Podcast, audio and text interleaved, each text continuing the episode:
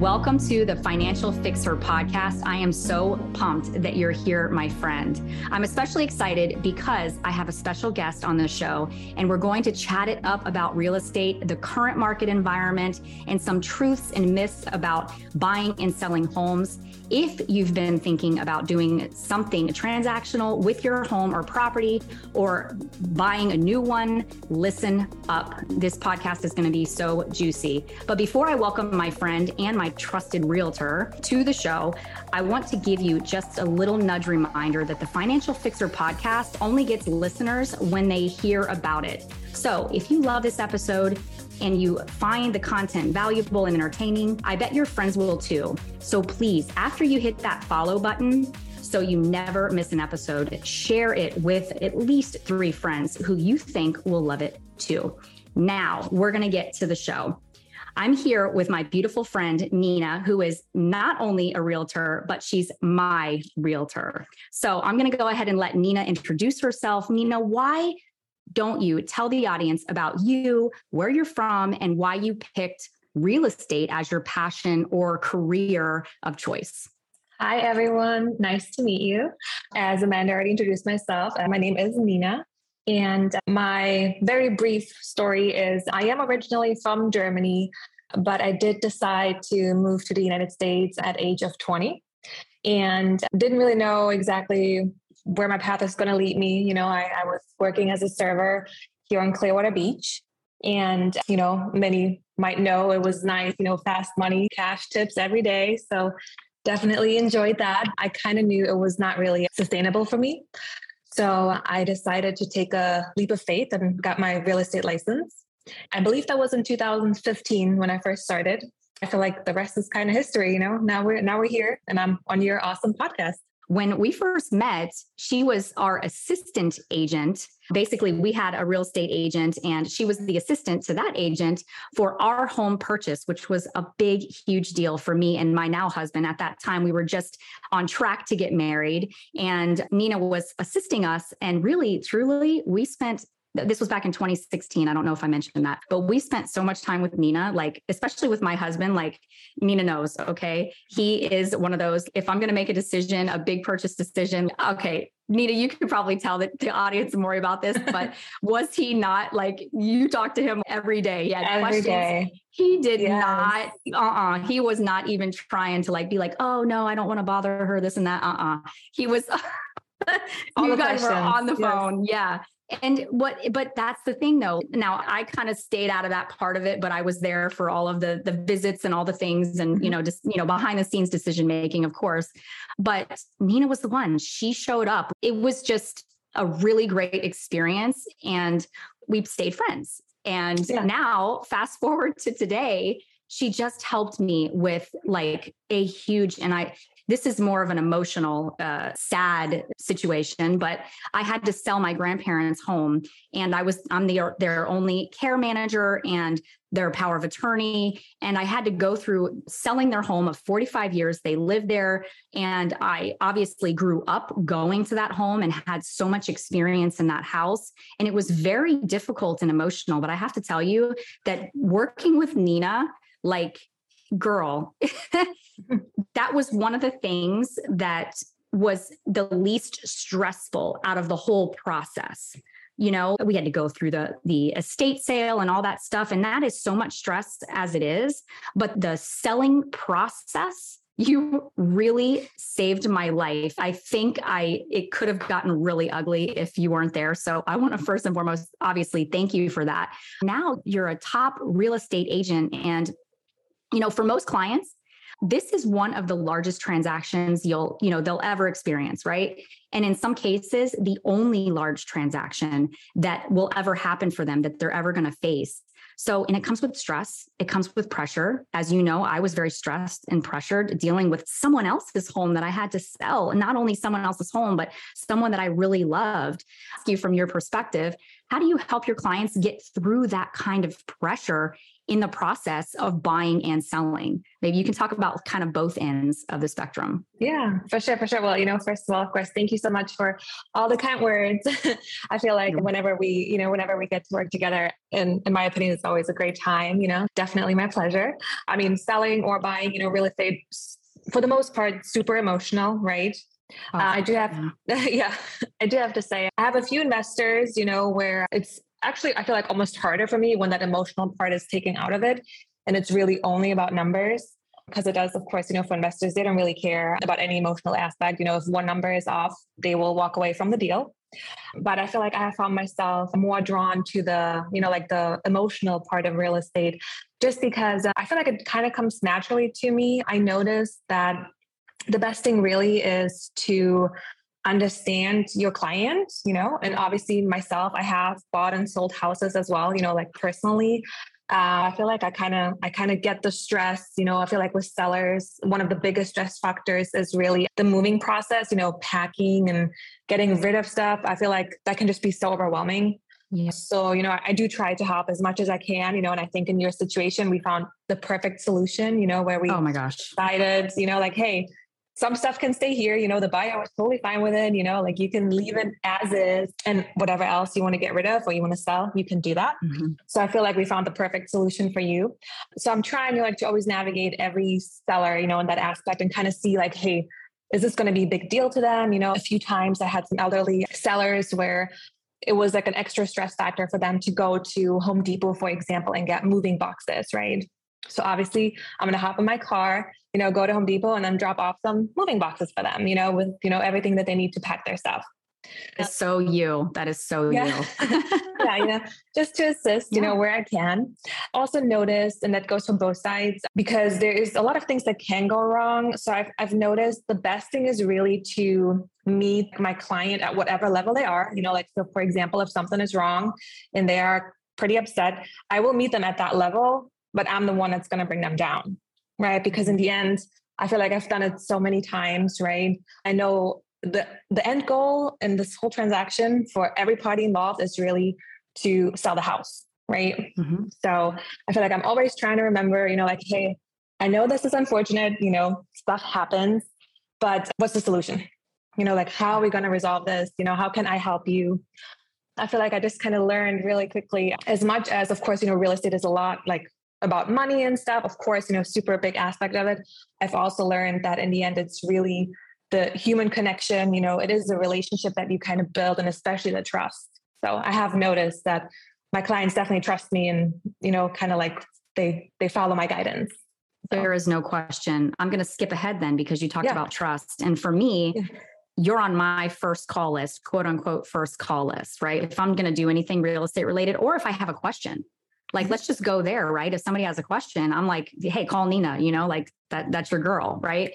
What does it take and you may have mentioned a little bit about this you're mm-hmm. kind of going above and beyond but what does it take for to be on that first call list as a realtor? I want to say also with a little caveat here there's a lot of people that are looking to get into real estate or they're new at it and because you've got some season behind you and really uh, really it's not that many years but i feel like you accomplished so much in a short period of time and you've become the first call for so many i think that you can help help the audience understand what that would take. So go ahead.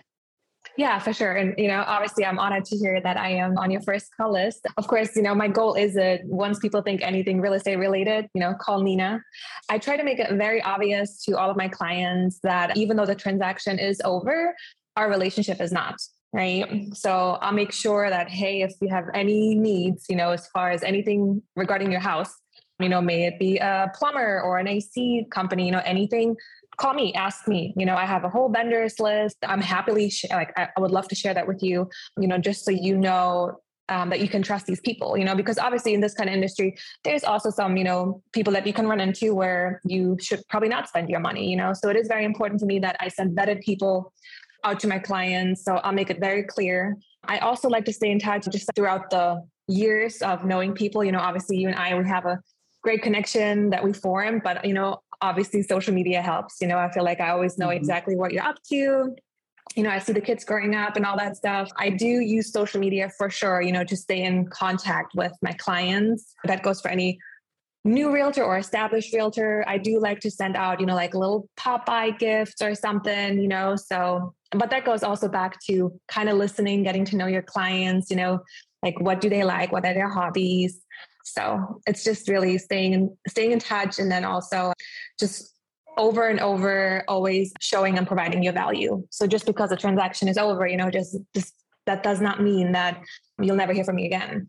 So. That's so that's so true. I mean, that's that's exactly it. So it's a it's a relationship building mm-hmm. process, right? And even after our first transaction in between that and then this recent one we only connected maybe like one time in person you know between that time but we've stayed in touch. And so i know what's going on with you. I know about your baby and future babies and yeah. you know your your marriage. I really you know because of that relationship that we've built even if it is just on social media sometimes like there still is that connection. Because if it was just transactional and we didn't talk ever again after that then you may not be on that list to call right? Like because again the, there are some saturations going on here when it comes to the real estate you know you know the agents that are there's just a lot of new ones popping up and yes they're trying to get their foot in the door too and you can't blame them but i also have to be honest with you the experience the referrals are that's everything. I mean, I think I've had a couple people maybe call you or reach out to you or or ask questions for some of my family members, that kind of thing.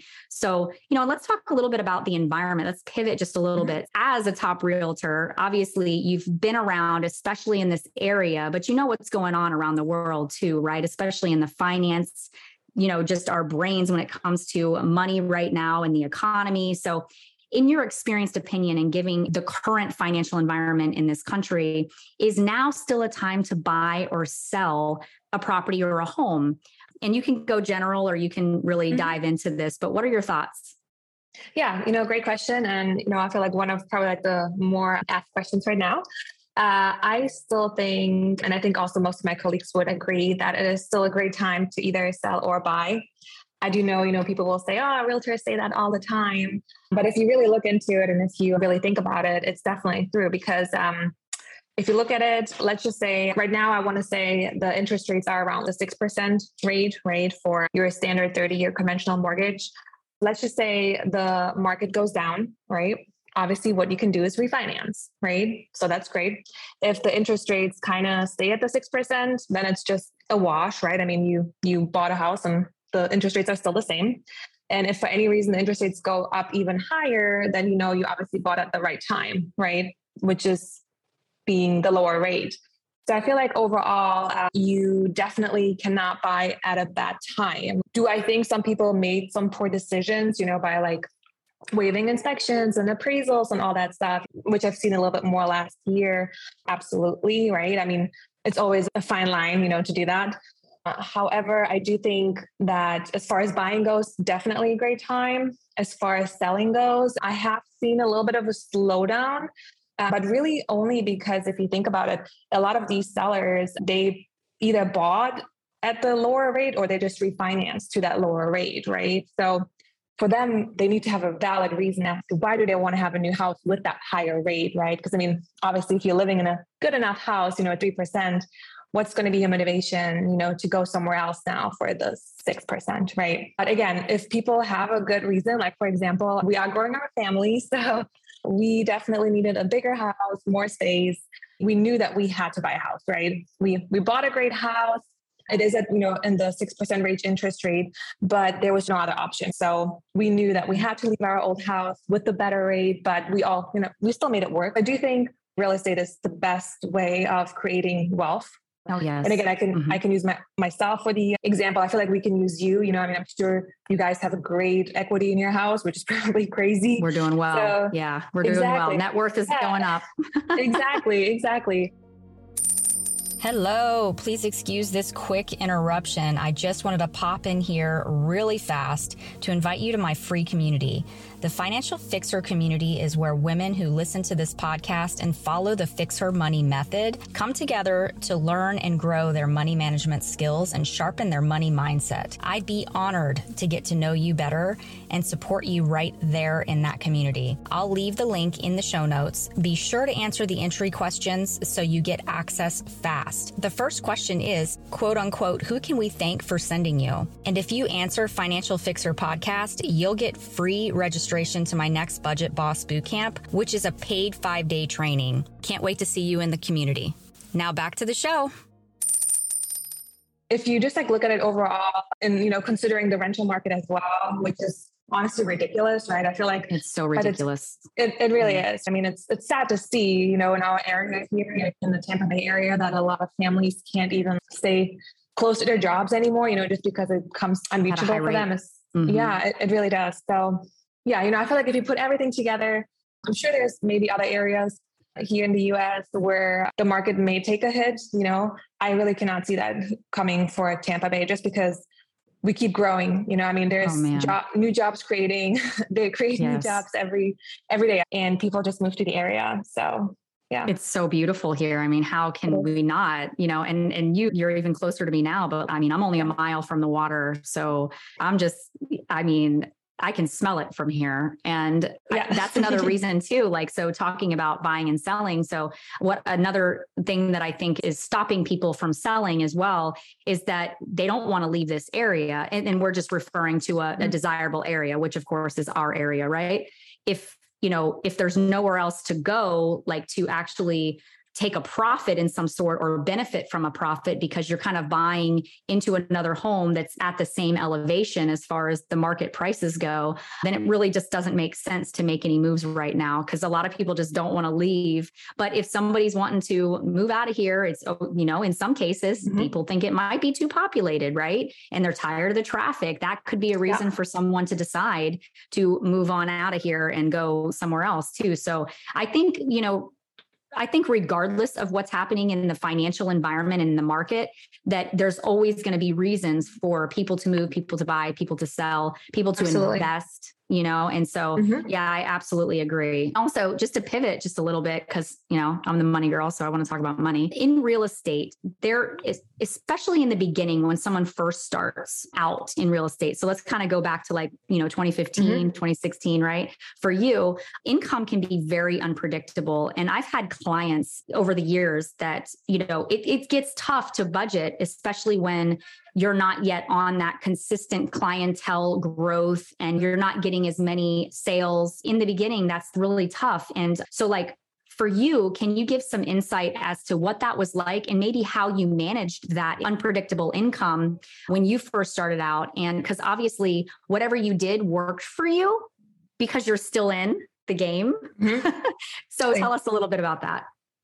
Yeah, for sure. Well, fun fact is the unpredictable part of it really never ends right? So just being in this industry, you know, being 100% commission based only, it definitely has its ups and downs. I feel like we always say, oh, real estate is a roller coaster, which I feel like the beginning is definitely the hardest. I would probably say by far, just because after you get your license, you think you kind of know what to do, but not really, right? I mean, they don't teach you how to show a house, how to host an open house, how to write a contract.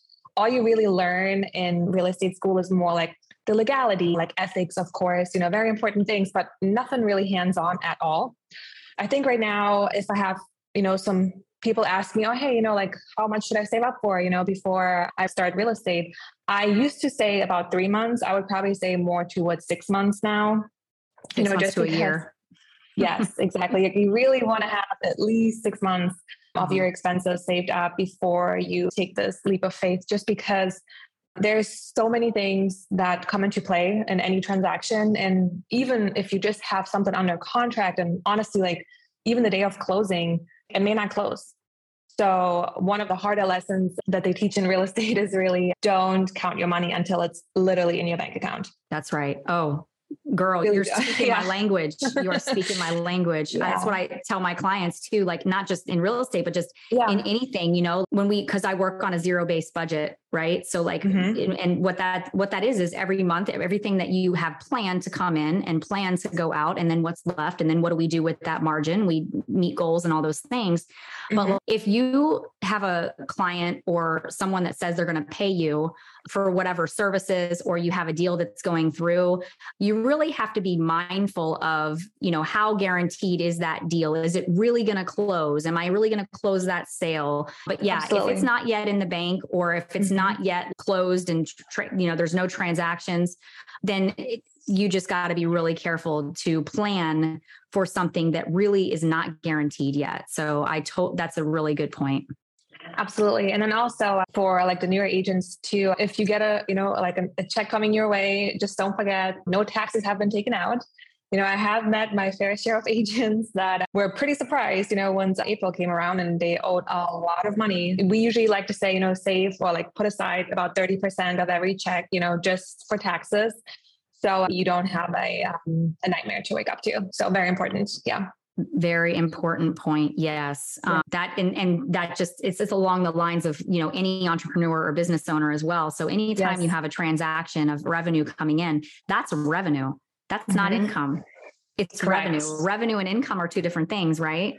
So when you take in revenue you've got to break it up. It's got to have its pockets of where you're putting mm-hmm. it. And you know are you do you have a profit line? Do you have a cost of goods? What are your expenses? And then of course that tax you know the tax withholding is critical. Nobody's doing it for yes. you this isn't a w2 right? Right? Exactly. so, yeah, yeah. So yeah. I'm, I'm gonna i'm gonna wrap this up. I feel like this has been super super juicy but i want to ask you one more question. If someone wanted to become a real estate agent what would you and you've talked a little bit about this but i'm going to have you dig a little bit deeper. What would you tell them to do and what do you believe it takes to stay in the game because okay. obviously uh, we we see that people become real estate agents. It's it's not easy. The test isn't easy or anything, but there's a lot of people that are taking the test, becoming an agent, and then six months later they kind of fizzle out. Absolutely. So yeah, it's not easy. So what do you think is a tip that you could give someone to stay in mm-hmm. the game if they really want to do this?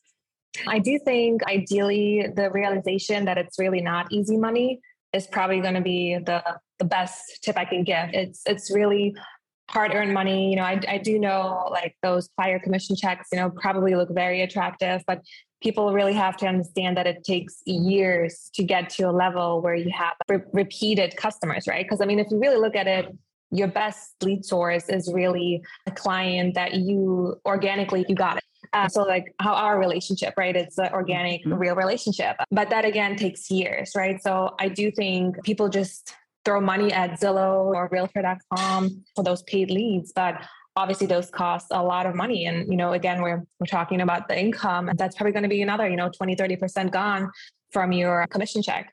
So I do think the best thing really is to be very realistic. Also, if you can, you know, if you can set a schedule, I do think schedules go a long way. There's a lot of different ways of obtaining lead sources. You know, I mean, I know some agents, they, they go door knocking, you know, they host big open houses. They go and lead prospect in the sense of they call expired listings or for sale by owners, you know, those kind of things. Ideally, if you can have that just on a schedule that you really follow, I do think you can be very successful. But in the end, honestly, I think the reason why a lot of agents do drop out after, you know, about six months is because they don't follow a schedule. You know, they probably don't have a mentor because, again, as I mentioned, going to school and then really doing real estate, completely opposite things. I do think ideally, you know, if you can if you can find a brokerage where you can get that help, you know, that training and all that, I do think that's very beneficial. And it takes time. I, I have to say, in my own experience, give it about three years. If you can stick around for three years, those people that bought a house with you about three years ago, they may be ready now to sell it. And obviously, you know, as we discussed, try to stay in touch with them, you know, throughout those years, because then you will be on their number one phone call list, you know? Yeah. Yeah. oh my gosh. That was so good. So, really, what you're saying in a nutshell is consistency. Yes. Because that's really with anything that we do, we want to get better at, or in a profession or career, you know, when we're inconsistent, we fall short. And when we continue Absolutely. to fall short, like or don't get that sale and you just you feel like you're banging your head against the wall it's easier to quit that's what you're that's what you're preaching girl i can hear it yeah. and you haven't been consistent everything that you've said is true because I, have like witnessed that with you. I've had that experience. So there's no question that, you know, what you're doing is working. And anyone that's listening to this, you can absolutely do it too. You've just mm-hmm. got to put in the work and just keep showing up and keep that fire. And you mentioned the mentor stuff. Yes. So, so, so important in that community too. So like when you have a mentor, you're you're under some, you know, someone's brokerage or whatever, and they have a team, that's really critical to your success because the other people are holding you accountable, even though you're maybe friendly competition. Obviously, you're agents and you're fighting mm-hmm. for the business, right? But you're still in there learning from people and you're getting that going into the office is probably one of the things that helps you too right? Nina, I would assume that being there around people, right? Yeah, you're 100% right. I do think one of the major factors of, you know, being a successful realtor is really to pick a brokerage, you know, where you do have those sources, right? I mean, in, in our office here in Belleair, Florida, we have a great culture. You know, I mean, we're all super helpful. You know, if there's any questions, they're going to be answered. And, you know, I know you mentioned like friendly competition. Our, our mindset is very clear. You know, there is enough for everybody. I do think it, it goes a long way, you know, and we, we love sharing our knowledge. That's, that's what you get in a really good, solid cultural community. It's really important. So I'm going to go ahead and wrap this up. But the last thing is, and I'm going to leave anything that you share and that you share with me in the show notes, such as your bio and links and stuff. But where's the best place to find you and connect with you?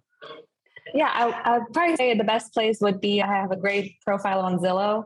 Um, you can kind of check out all my reviews. I think they're all five stars. and my information is listed on there. And if you are local here, if you just check out Mav Realty here in Belleair, you'll easily find me. Oh yeah, I found you easily on Zillow when I left yeah. you a review. I was happy to yeah. write that review. So let's go. yes probably my favorite one. Oh, thank yeah, you. It was a, thank it you. It was a great review. I meant every word. Definitely saved my life. So thank you so much. I hope that you have a wonderful day and everyone enjoy your day. And thank you so much for listening. And again, share this podcast. Write a review if you're loving it so much. And I appreciate your time. And I'll be talking to you really soon. Have a great day. I want to thank you so much for taking the time to listen to this podcast. If you loved it, send it to a girlfriend. That would mean the world to me. You can also find me on Instagram at Financial Fixer and feel free to tag me there too. So until next time, my friend, show your future self some love and spend with the end in mind.